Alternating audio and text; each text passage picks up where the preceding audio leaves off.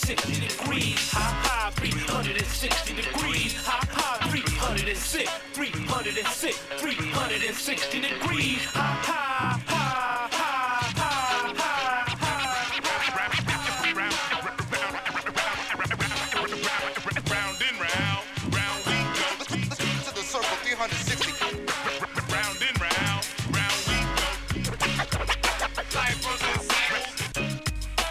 Welcome to Full Circle on KPFA.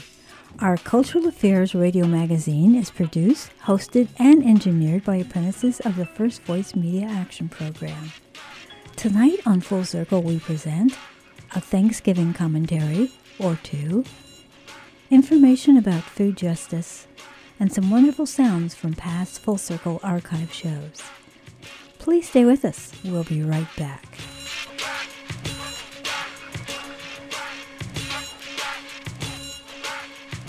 Welcome back. Up first, we hear from apprentice Teresa Adams, who shares Thanksgiving memories.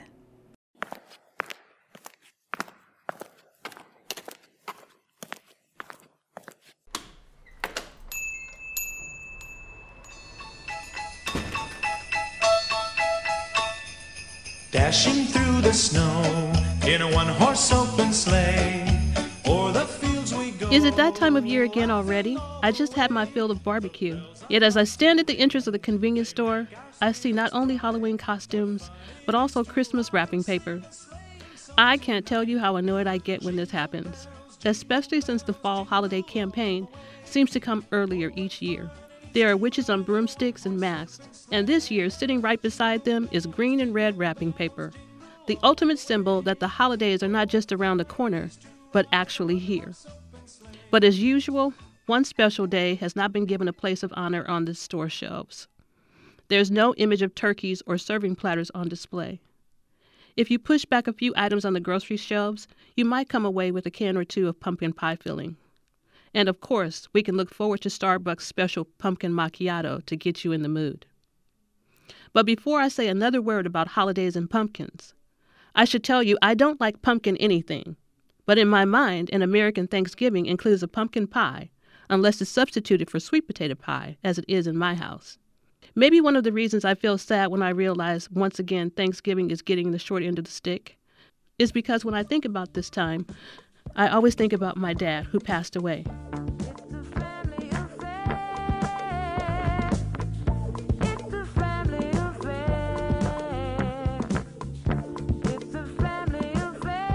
It seems that he and America's reverence for Thanksgiving and our family values disappeared around the same time.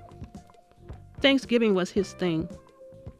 When I was a girl, he would let me help him in the kitchen. He would use almost every pot for the meal. And he made the best mouth-watering light and fluffy golden brown rolls. While he made the dough, I would follow the instructions for his mac and cheese and stuffing. My mom would complain about the mess, while my mouth watered at the idea of the meal we were preparing. After I moved away from home, I wouldn't eat anything on Thanksgiving Day until I reached the house on Vermont Avenue with the big square kitchen and the pots and pans in the sink and the pies on the counter alongside those homemade rolls. I can't be the only person who has this fondness for Thanksgiving and who feels it's been trampled on by trick or treaters and reindeer. In our minds, Thanksgiving is synonymous with Black Friday and football, which leads us to new television sets and back again to the mega sales on Black Friday. How amazing it would be if it suddenly became cool to anticipate giving thanks the way we anticipate candy and snowflakes. We spend most of our time at work earning money to spend on those costumes and custom gift wrap things. Prepared foods are the most popular items in the store. We come home and take our places in front of laptops and television sets, while the children tune out by plugging into the latest game. I love the feeling of preparing a meal for others to enjoy, then sitting around the table with family and friends. If I had to choose between getting up at 4 a.m. to stand in line for Black Friday deals or one more day watching my dad make his rolls, you better believe I'd leave my hard earned dough in my wallet and choose the baking dough and one more moment in the kitchen with him, my dad. It's a family affair. It's a family affair. Oh, Teresa, that hit me right in the heartstrings. And next, an elder brings us a bittersweet look back at his internment. Ed Kiyahara was a 21 year old college student who lived with his family on an 80 acre farm in Sumner, Washington, three miles from the Puyallup Assembly Center. His family found the center divided into four areas when they arrived, and they were immediately forced to adjust to surviving in a small space after living on the farm. In Puyallup, there were A area, B area, C area, and D area. I was in B area. We uh, had a typical Army barracks, shiplap and tar paper. I would say it was uh, oh, 20 by 20 for a family of five. There's a bathroom, central bathroom, on each uh, block, we'll say, and and there's a central kitchen. There were no playgrounds or any area that you could play uh, any sports in, but uh, it was just crammed in there and with hundreds of families in one area. It was very difficult for everybody, especially my mother, who raised us in our farmhouse and, and then had to leave it, had to leave, leave everything. It was tough for everybody. Nobody enjoyed it. Like every prison, the internees were put to work making the camp run like a little city. We had uh, volunteer policemen in the, in each area, firemen, and uh, garbage collectors, etc.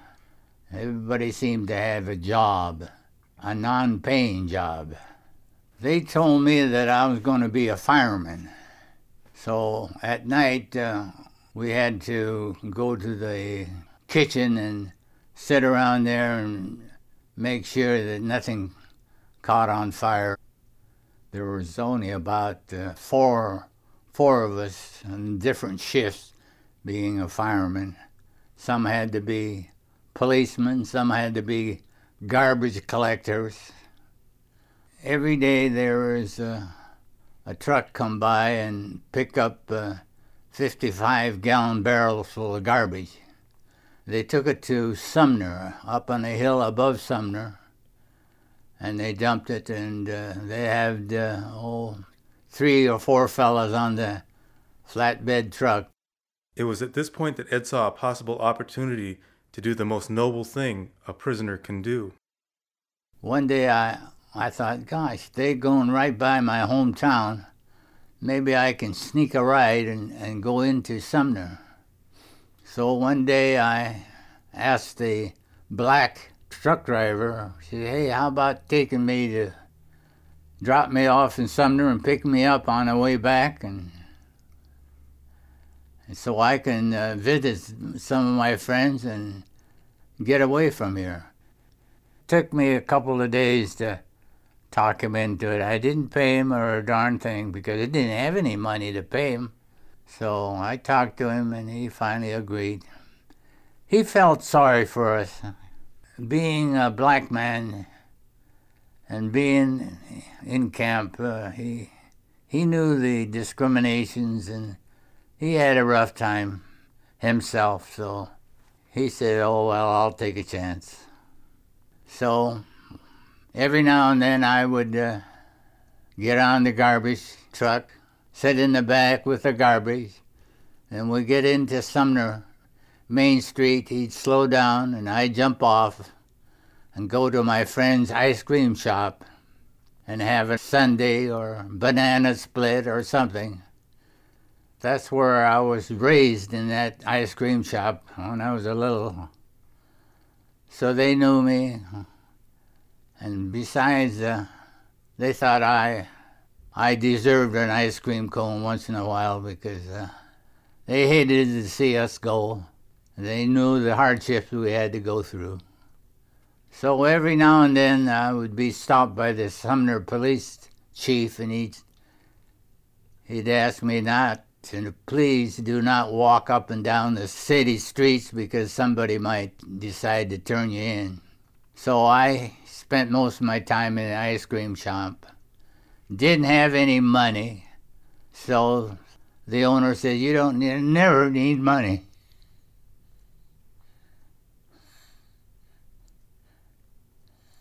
Very hard for me to tell you that story because there's a lot of kind people back in my hometown that I'll never forget.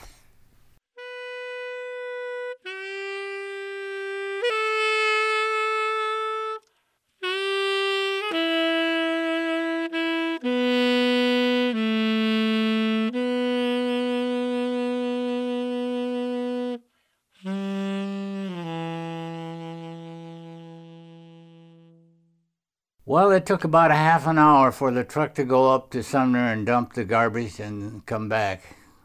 So I had to make sure that I was at that right corner so I could, you know, get on that truck and go back to Puyallup. I had to be there. I didn't want the uh, driver to get in trouble. Ed also made sure his colleagues on the garbage truck got some ice cream. I used to get them ice cream bars because it's kind of funny them going through Sumner with a cone in their hands. Although the authorities had no idea of what was going on, Ed's family soon realized what he was up to. It was uh, not approved by my f- family, my brother and sisters, but they said I was going to get caught and be thrown in jail. Well, I'm in jail anyway, so it didn't matter to me. Ed never was caught sneaking out of the assembly center and moved on with his family to the Minidoka internment camp in Idaho. From there, he volunteered for the Army and went to Camp Shelby, Mississippi, where he joined the famous 442nd Regimental Combat Team. He earned a Purple Heart in Europe and returned to the Seattle area after the war. Ed and his wife Teru raised three sons and now enjoy the company of their six grandchildren. Ed remembers his illicit trips to Sumner fondly. Funny thing, nobody knew why I was going on a garbage truck. They were wondering how come I volunteered to go on a garbage truck. They were laughing at me being in working in the garbage truck, but they didn't know that I was laughing at them enjoying my my little stay in Sumner. Actually, we had ice cream in, in camp, but it tastes better when you do it illegally. I really enjoyed my ice cream cone. It was the best ice cream cone I ever ate for a long time.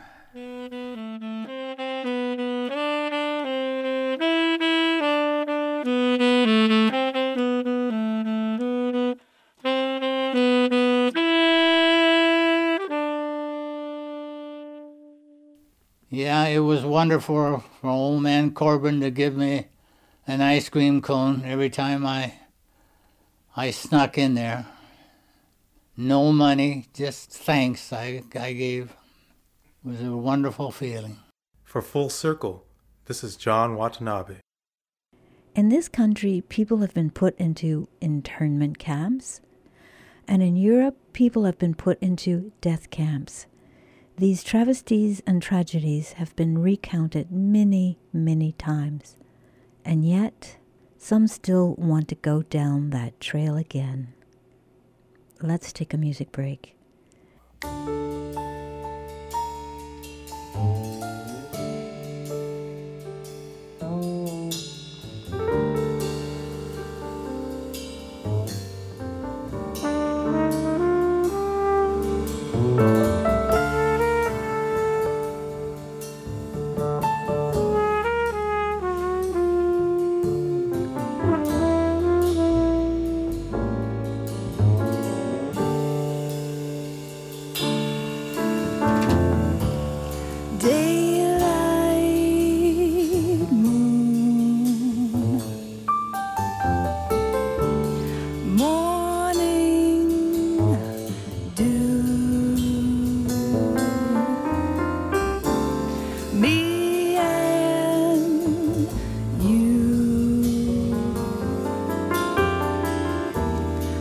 And true,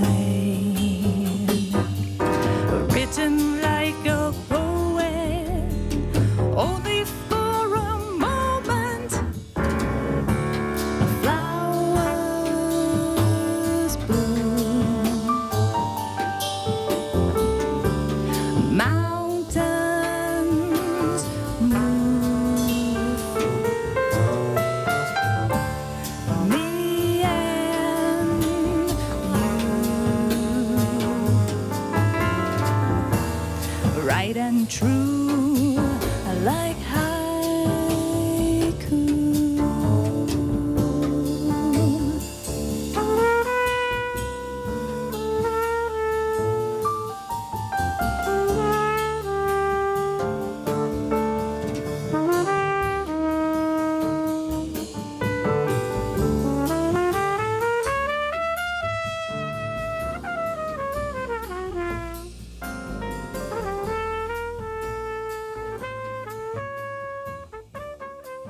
This is Full Circle at 94.1 FM KPFA. That song was Haiku by the Ginny Maybe Nick Phillips Quartet. And now let's hear a vintage segment by Joy Moore about a neighborhood garden.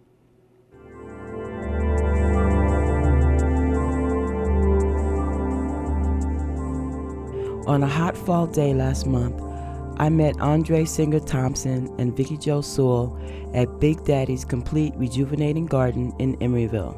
It's right next to a freeway overpass, behind the Home Depot. The garden is named for Mr. Green, who for many years operated an auto detail shop and was a respected member of the community. So we're here at Big Daddy's Complete Rejuvenated Community Garden. I am here with Vickie Jo Sowell and Andre Singer Thompson. And they're in this spot right in the middle of the freeway access in Emeryville behind Home Depot, the most lovely oasis of green space, growing things, flowers, and art. And it was phenomenal. And I passed this spot hundreds of times in my life. And I never took the time, I never noticed it until a friend of mine, Barbara Peterson, brought me here and gave me a tour. And I was blown away. And I said, oh my goodness, we have to record this. I began by asking Andre how she came to this garden and art project, and she talked about the environmental art and social justice class she teaches at Laney College and the international organization she belongs to called WEED. Well, WEED is a separate organization, Okay. and that's an organization of over 200 international women who work with environmental and social justice issues. And I teach a class called Eco Art Matters at Laney College, which I started about six years ago. And basically, it's a combination of science and art and bringing creative attention to urgent environmental and social justice issues. Vickie Jo was in my class and she let us use her studio for our show that year. Then the next semester she was the curator and after that she has let us come to work in the garden so that from January to June, the class works here and we work entirely with growing things and making art about food, about conservation of water, about plastic, and issues that relate to food. Next, Vickie Jo Sowell, a sculptress and gardener who lives across the street from the garden, tells us why and how she began the garden. You have such a beautiful garden here. Let's talk about how you got to Andrea's class and how you started this garden. This garden was started eight years ago. It was an abandoned gas station that burnt down, and the city of Emeryville didn't know what to do with it. And they would always ask me, What do I want to do with this lot? I'd say, Oh, please just don't put a fast food restaurant here. And one day, Susan Steinman, who is the founder of Weed, started a small community garden on Peralta that actually was defunct because the landlord decided he didn't wanted the community garden in his space. Well, that inspired me to ask the city to put a community garden here. And as soon as I said it, they said, "Oh, sure," and gave me the money, and I built it.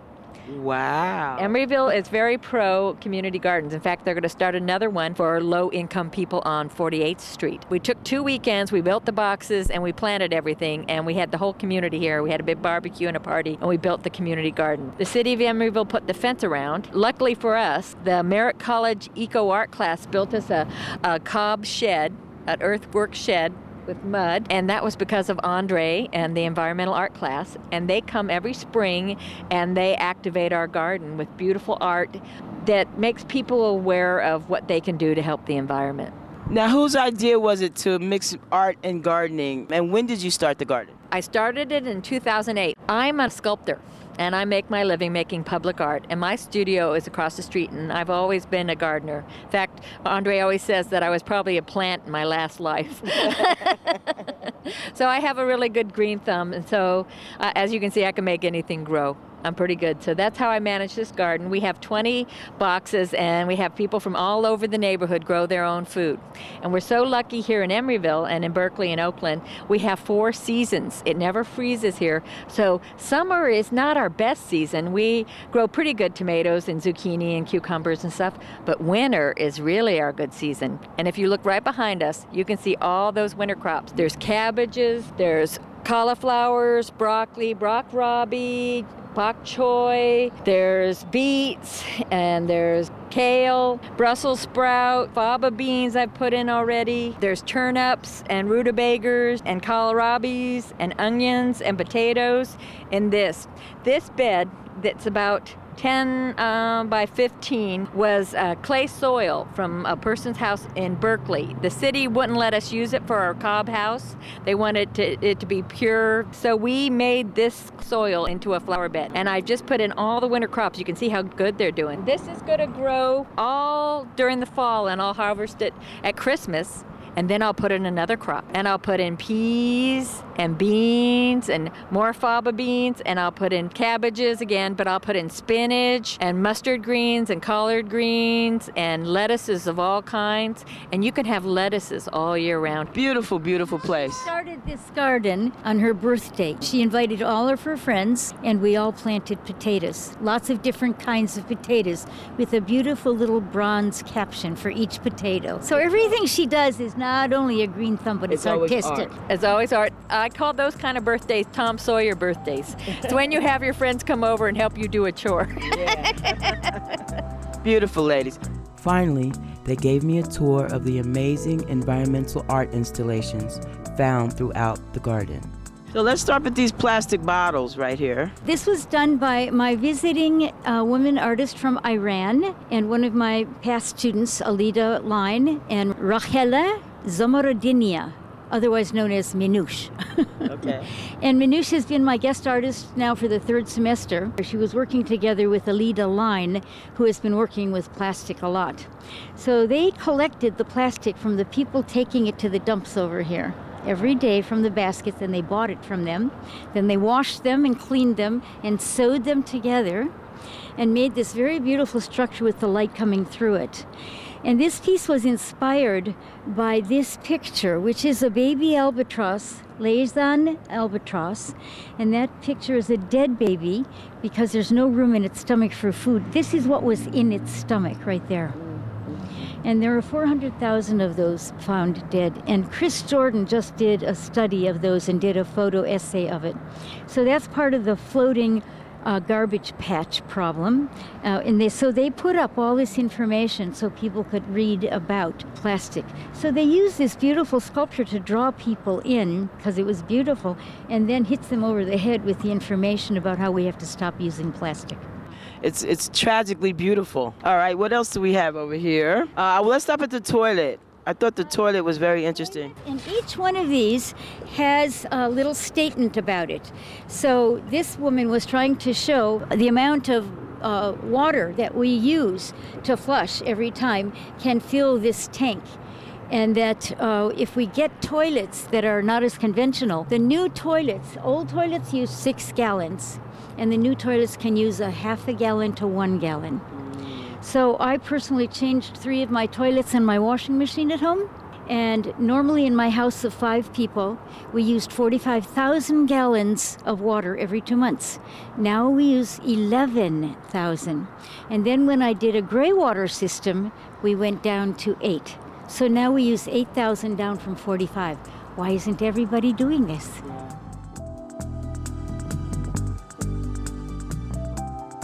Towers are peace towers, and they say peace in 12 languages. Wow. Most gardens have peace sticks in them, and people tie prayers and wishes onto them for peace. Gardens are always about peace, mm-hmm. about people living together in harmony. You have lovely places to sit down, beautiful beds and flowers to look at. It's just very lovely. Thank you, ladies. Thank you so much.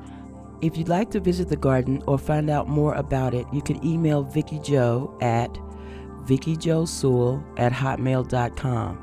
That's V I C K I E J O S O W E L L at hotmail.com. Or look them up on Facebook under the name Big Daddy's Complete Rejuvenating Community Garden. This has been Joy Moore reporting for Full Circle.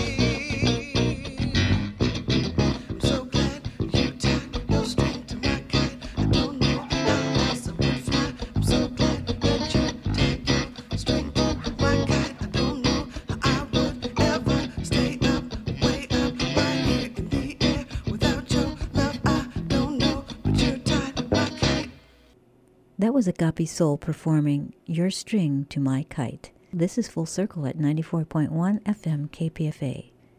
Before the break, we heard from Joy Moore about a community garden. Given that one community garden can be a blessing, we now have a segment from apprentices Sylvia Torres and David de la Gran about an amazing nonprofit that amplifies food justice in the Bay Area. Planting Justice is a grassroots organization with a mission to democratize access to affordable, nutritious food by empowering urban residents with the skills, resources, and knowledge they need to maximize food production, expand job opportunities, and ensure environmental sustainability in the Bay Area. Let's take a listen. Today we have representatives from Planting Justice.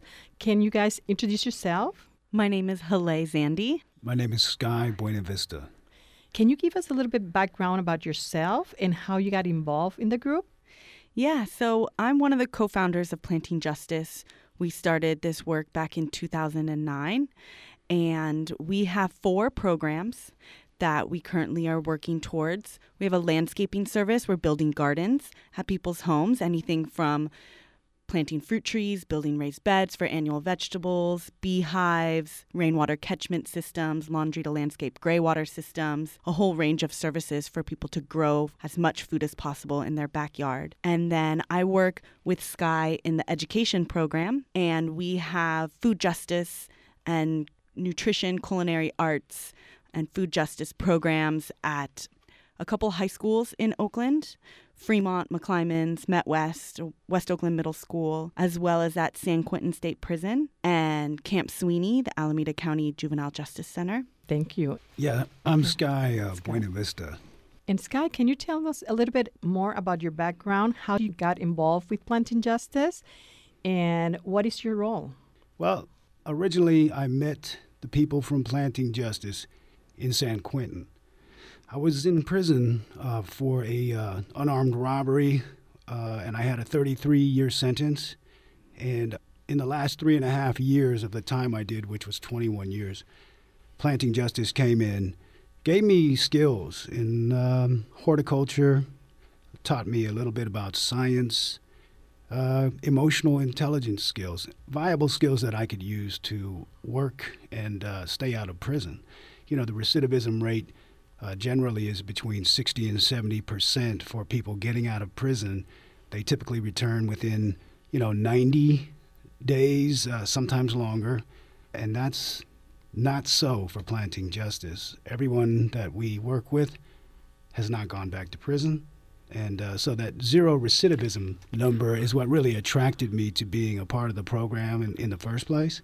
So upon my release, I had a job waiting for me. I wear several hats in the organization, and one of them is media internship. I was afforded an opportunity to come in here and speak up about what uh, Planting Justice does. And I'm also out there in the field planting trees, repotting smaller trees, working with people in the community, doing canvassing and fundraising. Just this last weekend, uh, I was able to uh, meet the uh, mayor of Berkeley, and we talked about, you know, what Planting Justice is doing in Alameda County. I get around, do a lot of things. And when you talk about planting justice, can you give people a little bit of background, people that are not familiar with the terms? Yeah. So we're really working at the intersections of these crises that we're facing the climate crisis, the economic crisis, and the health crisis, which is really linked to food and the diet related diseases that so many people suffer from because of the industrialized and globalized food system and the lack of access to affordable, nutritious food in our neighborhoods. And so at these intersections, we're really trying to create living wage green jobs for people with barriers to employment. When you talk about our communities, can you define a little bit more what you talk about our communities? Are you talking about people with low resources, low economic, socioeconomic? What exactly are your targeted communities? When you look at the geography of the Bay Area, there's really um, divide in terms of health and economic equity. It's a crisis that we're facing. And so, people living in the flats, prim- primarily people of color, low income folks, um, people with disabilities who are facing multiple oppressions, they um, have less access to affordable, nutritious food. And compared this to people living in the hills and in more affluent neighborhoods in the Bay Area, it's really an indication of the inequalities that we're facing across the country. So, can you tell me a little bit more about your other programs? Another one of our programs is our urban farm and training centers. We have a five acre farm in El Sobrante where we're growing mostly fruit and nut trees like avocado, pomegranate, persimmon, a whole range of edible understory plants like berries and herbs. And then we have a two acre site in East Oakland um, where we have a nursery with over 1,100 different varieties of fruit and nut trees. And people can make orders from all over the country through our website, and we ship um, plants all across the country. And it was previously Rolling River Nursery. Now it's in Sobrante Park on 105th Avenue, where we've been able to create jobs for folks who are living in the neighborhood to propagate um, these trees. And um, it's also the site where we're going to build an aquaponics system. And so, aquaponics is using fish um, and their waste in a recirculating closed loop system to grow greens like collards and lettuce and other herbs at a much higher rate than you can in the soil, especially in places that are toxic or cement. Yes. And can you tell me a little bit more about your high school program also? Sure. At Fremont High School, we've been there for the past six years, and we built a garden on campus with the students. They built the raised beds, they put the compost in, they planted they're harvesting what's coming out of the garden and making medicines and nutritious food and providing that to the community on campus, bringing it home to their families and learning these skills to really become leaders in the food justice movement. We've been at McClymonds since 2012 and we have a very large garden there, 24 raised beds, and it's all over concrete. And so we're also growing fruit trees there as well. And our curriculum really integrates different social movements that are taking place all around the world, highlighting the work of folks like Cesar Chavez and Dolores Huerta and their alliances with the Black Panther Party, or highlighting what's happening in Palestine as olive trees are getting bulldozed over so that our students can really connect what they're doing with their hands on activities in the garden with the broader struggles that they're facing and the oppression that they're facing in the community and connect it to what's happening all around the world to really build those skills of community organizing and care for others one of the biggest challenges that people that work on the land are facing is Monsanto and all the policies that they have been implementing throughout the world in India and how they are um, claiming control of certain seeds. Do you guys work with the communities to educate them around these issues? What we're doing is really trying to demonstrate a different type of way that we can feed ourselves. And so rather than the corporate controlled, fossil fuel driven, globalized agriculture that's taking place, where companies like Monsanto are profiting and trying to control the seeds, um, we are propagating a different way of living and organizing through our programs and projects. And so, whether it's in the education program at our schools, at the prisons, whether it's our Canvass team that's doing grassroots organizing and community fundraising, or whether it's at the urban farm and training centers where we're really providing people with those skills and the job opportunities to transform the food system. It's really about building the movement that's going to replace companies like Monsanto and building up the skills and the resources to what we like to say compost the empire. My next question You guys are a nonprofit organization. Are your trainings free or low cost, or how do you do your recruitment? Planting Justice is a nonprofit organization, and we do receive tax deductible donations um, online or through our Canvass team, www.plantingjustice.org. We recognize, though, that there is a nonprofit industrial complex that's really inhibiting us from creating the social change that we want to see. And so at Planting Justice, we generate uh, maybe 60 to 70 percent of our own income through our landscaping program, building gardens at people's homes, through our nursery program, selling plants across the country, and through our Canvass program, getting those donations from individual members on the streets. And we offer our services to our students at our high schools um, at no cost. Um, we bring all the materials and several educators who are from the community to um, lead those programs and facilitate the lesson plans each week. And then we do also want to offer educational programming to the general public as well. So, whatever ideas people have, they can reach out to us. So, when you go to a community, do you go by invitation or you identify the community as lacking some of those resources that you want to create, like education, community gardens? How do you identify the community where you work?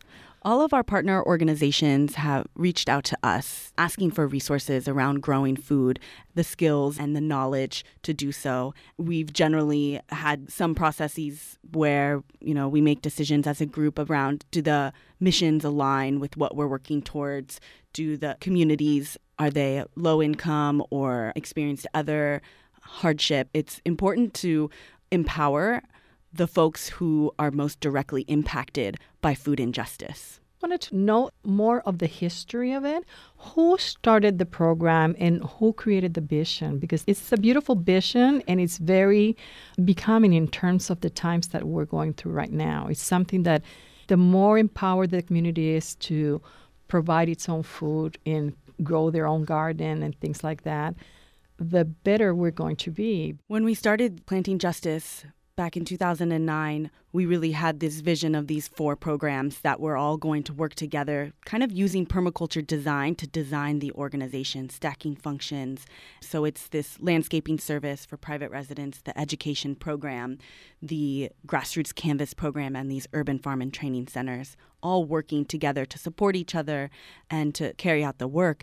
When I first started doing this work, I really came into it through my anti-war organizing, and um, my family's from Iran, and when Bush was in office, it was quite a fearful time. I realized that the strategies that I was working towards weren't very effective, whether it was marching to end the war or asking Congress to end the war. And when you look at our food system, you can really see how much fossil fuel goes into it from the plastics to the fertilizers to transportation of food all around the world. Such a waste of water as well. When i really break it down why are we militarizing the middle east? It is for this very precious natural resource fossil fuel that we should be keeping in the ground but we're not. And so even back all the way back to 1953 when the cia did the military intervention of the democratically elected leader of Iran, you can see the way that fossil fuel and that control of that resource dominates the landscape. And so, if we're able to create a more sustainable and localized food system that doesn't rely upon fossil fuel, but relies upon the love and labor that honor the people growing the food, then we can move away from that those dirty wars and have a more sustainable future um, that will be better for the climate, it'll be better for workers, it'll be better for women, it'll be better for immigrants. And so I really see those issues as connected these local sustainable food system intervening upon this militaristic culture that we have in this country. Not to mention, 40% of the food that's grown is thrown away, it's wasted right? And then you have other things like the, the best buy dates on products that cause people to think it's no good anymore and they waste that food, right? Or the water that we consume, the majority of it is consumed by, you know, packing plants, food companies, Coca Cola, you know, places like this that we have nothing to do with. Our consumption of water is probably less than 5%, but we're paying the price for it. We're all suffering for it. In many ways, yes, that's right. If you look at the packaging of some of the food that we eat and that we find in the supermarket, sometimes you don't even know, you cannot even know where that food is coming from, Monrovia or, you know, places that you don't even know where they are, they are. But they are brought here and we pay the price for it. Correct. When we can actually grow it here and the price will be more affordable. Right and you know you have you have 14.3 percent of the country suffering from food insecurity. It, it, equates to 17 million households, not 17 million people, right? So there's 17 million households out there who are food insecure, which means th- which means they have no access to nutritious food, you know, or if they do, it, they have to really go out of their way to get it. So uh, a lot of these uh, issues that aren't being addressed planting justice is, is making a way for people locally to get that out of the way. And now that the holidays are coming, is there any message that you want to give people out there when it comes to purchasing food or how can they be aware of where their food is coming from? So, as the holiday season is approaching, I'd really like to ask Americans to really take a look at the food system from start to finish, from production to processing, distribution, consumption, and waste, and identify all the different injustices that are across the food system, um, and really take a look at the history and the current affairs that are taking place, standing with Standing Rock and the water protectors who are really putting their bodies on the line to protect water for millions of people um, near the Missouri River, and the farm workers in this state and all across the Pacific Northwest who are organizing for within their unions for their labor rights to get paid fairly, to not be exposed to chemical pesticides and fertilizers, to follow the lead of the Coalition for Immokalee Workers or Black Lives Matter and folks who are really fighting for the civil rights that are getting taken away every day. And so this holiday season, as a lot of America is really upset with what is taking place, how the veil of racism has been lifted. So, being able to make those choices with your dollar, support the companies that are paying people fairly, that are growing food in a ecologically supportive way, and to um, cook food for each other and to really spend that time together um, across the table sharing love because um, people really need it. And, and locally, I'd like to encourage everyone if, if you can't get to us at Planting Justice, connect with somebody. That, that could even be, say, uh, Sheila Burks or uh, Caroline Chow at the food bank who educate people every day about nutrition. You know, you, you don't have to uh, go to the food bank just because you need food. You can network, bring food, you know, help people out, get some education, go online, you know, look up places you can put in some work, offer some service for people who are needy here, right? Because it's about community, it's about these little self uh, help ideas that create fabric between us, right?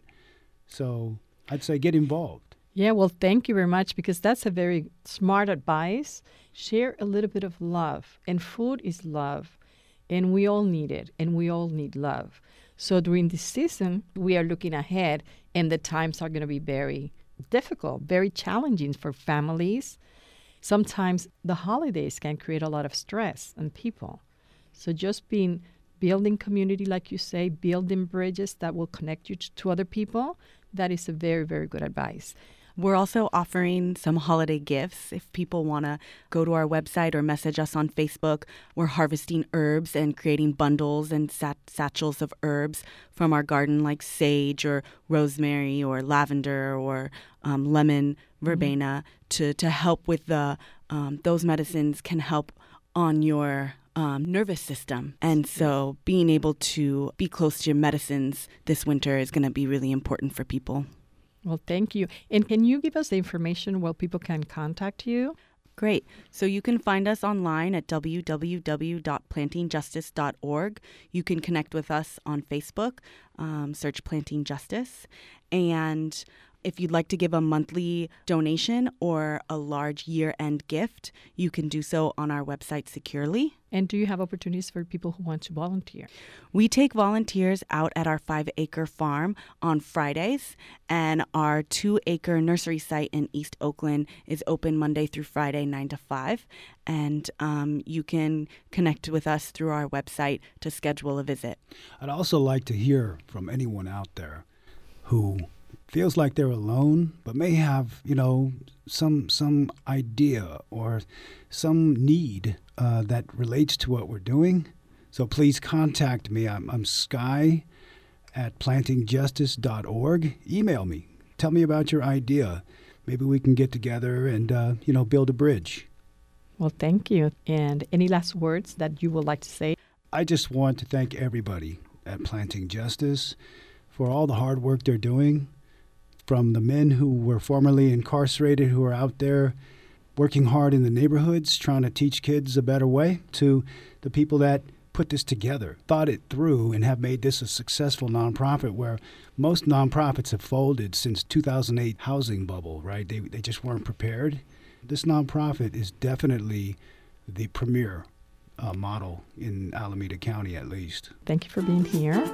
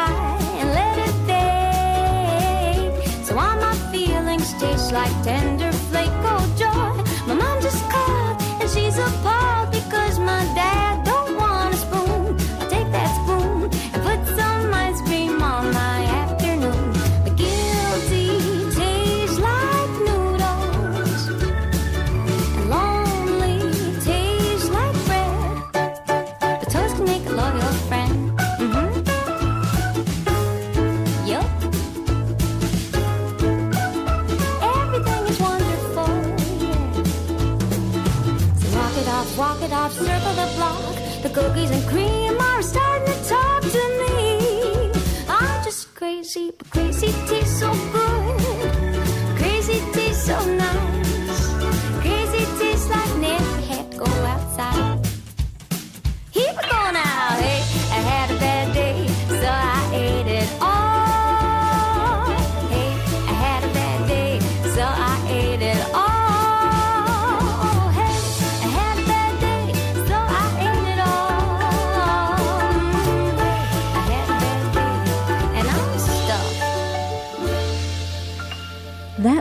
food song by the Bod Group.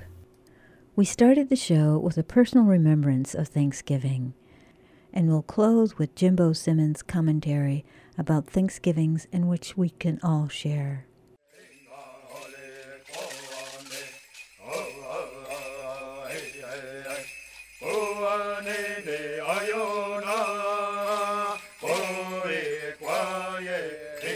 History wise is where we really got to look at the true meaning of Thanksgiving, and the people would really look at how it came into existence, uh, recognizing and celebrating the massacre of 700 Indian people. That's where Thanksgiving come from. But I think if we were to take it a little bit further and we want to re-educate our people, then we would want to be, well, what is Thanksgiving? What does that mean to Native people, to indigenous peoples? Well, for me, I like to look at it not only as a day of, of giving thanks, but for us as Native people, every day is an opportunity to give thanks. Many of our people still do that today, to greet the day. And I think uh, Thanksgiving is an opportunity for us to begin to start that thinking process again of uh, what is this that we're really thankful for? Are we thankful for the food that's on our table? Are we thankful for our life? Are we thankful for our health? Are we thankful for our families? What does it really mean to us? And I think as indigenous peoples, we can uh, help people begin to re-understand and make the connection to the land and to the Mother Earth. Because I think for me, Thanksgiving is bigger than what I just explained. It it's also giving thanks for the creation, for all the things that gives us life here on this planet. And today we can look around and see all these catastrophes going on, all of these changes in the climate and the weather. Those are very significant points. Something's happening. Maybe it's because we're not giving thanks like we were giving in the beginning of time when we were giving what we would say the original instructions at our people. Somewhere along the way, people, all people, we begin to lose those instructions. And for Native people, for indigenous peoples of this land, we still have those instructions. And that is something I think we need to begin to remember and reflect on what is uh, Thanksgiving. Well, Alcatraz, for example, started because of the Indian occupation that took place in 1969 and 1970. But it was also in solidarity of the occupation that took place of the Mayflower and the Plymouth Rock. So I, I know I hope that uh, people will, people that have gone to Alcatraz, people that will participate going to Alcatraz will hopefully get that. To me, it's just really a reinforcing to know that this ceremony, which is a sunrise gathering, I remember 30 years ago we couldn't even get 100 people there. Now we're getting 3,500 to 4,000 people there. That's saying something in terms of what our struggle is about and what we're trying to do here in the Bay Area, not only as a Native community, but as, as human beings. At first, we called it Unthanksgiving Day because what we have to be thankful for, other than you know what what we're looking at today in terms of the situation Native people, Indigenous peoples. But then we also began to think, well, now's an opportunity to educate the non-Indian people. So we decided to call it an Indigenous Peoples Day of Thanksgiving. And so with this is where we're bringing in our, our traditional people, our culture people, to give a whole new different concept and understanding of Thanksgiving, not the uh, so-called American holiday, generic type of holiday where you sit down and have turkey and sweet potatoes, and actually to really sit down and have a, a healthy conversation with our family, with one another, and talk about uh, what are we really thankful for. You know, not just our jobs or you know being here, but there's much more to this existence in this time of who we are in this place as Native people, as Indigenous peoples. I think that's one of the main focuses that we can contribute to the educating and probably the mending of what they call the sacred hoop.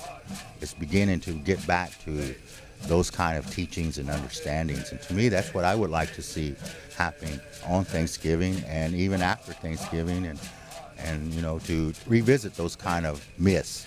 So I hope that in the years come that we begin to really take a look at these holidays. Let's bring back our own history, our history, not his story, but our history. So I would like to uh, thank people that are listening and people that are uh, a part of this awareness and consciousness to step forward and let's get the word out about the myth of uh, Thanksgiving.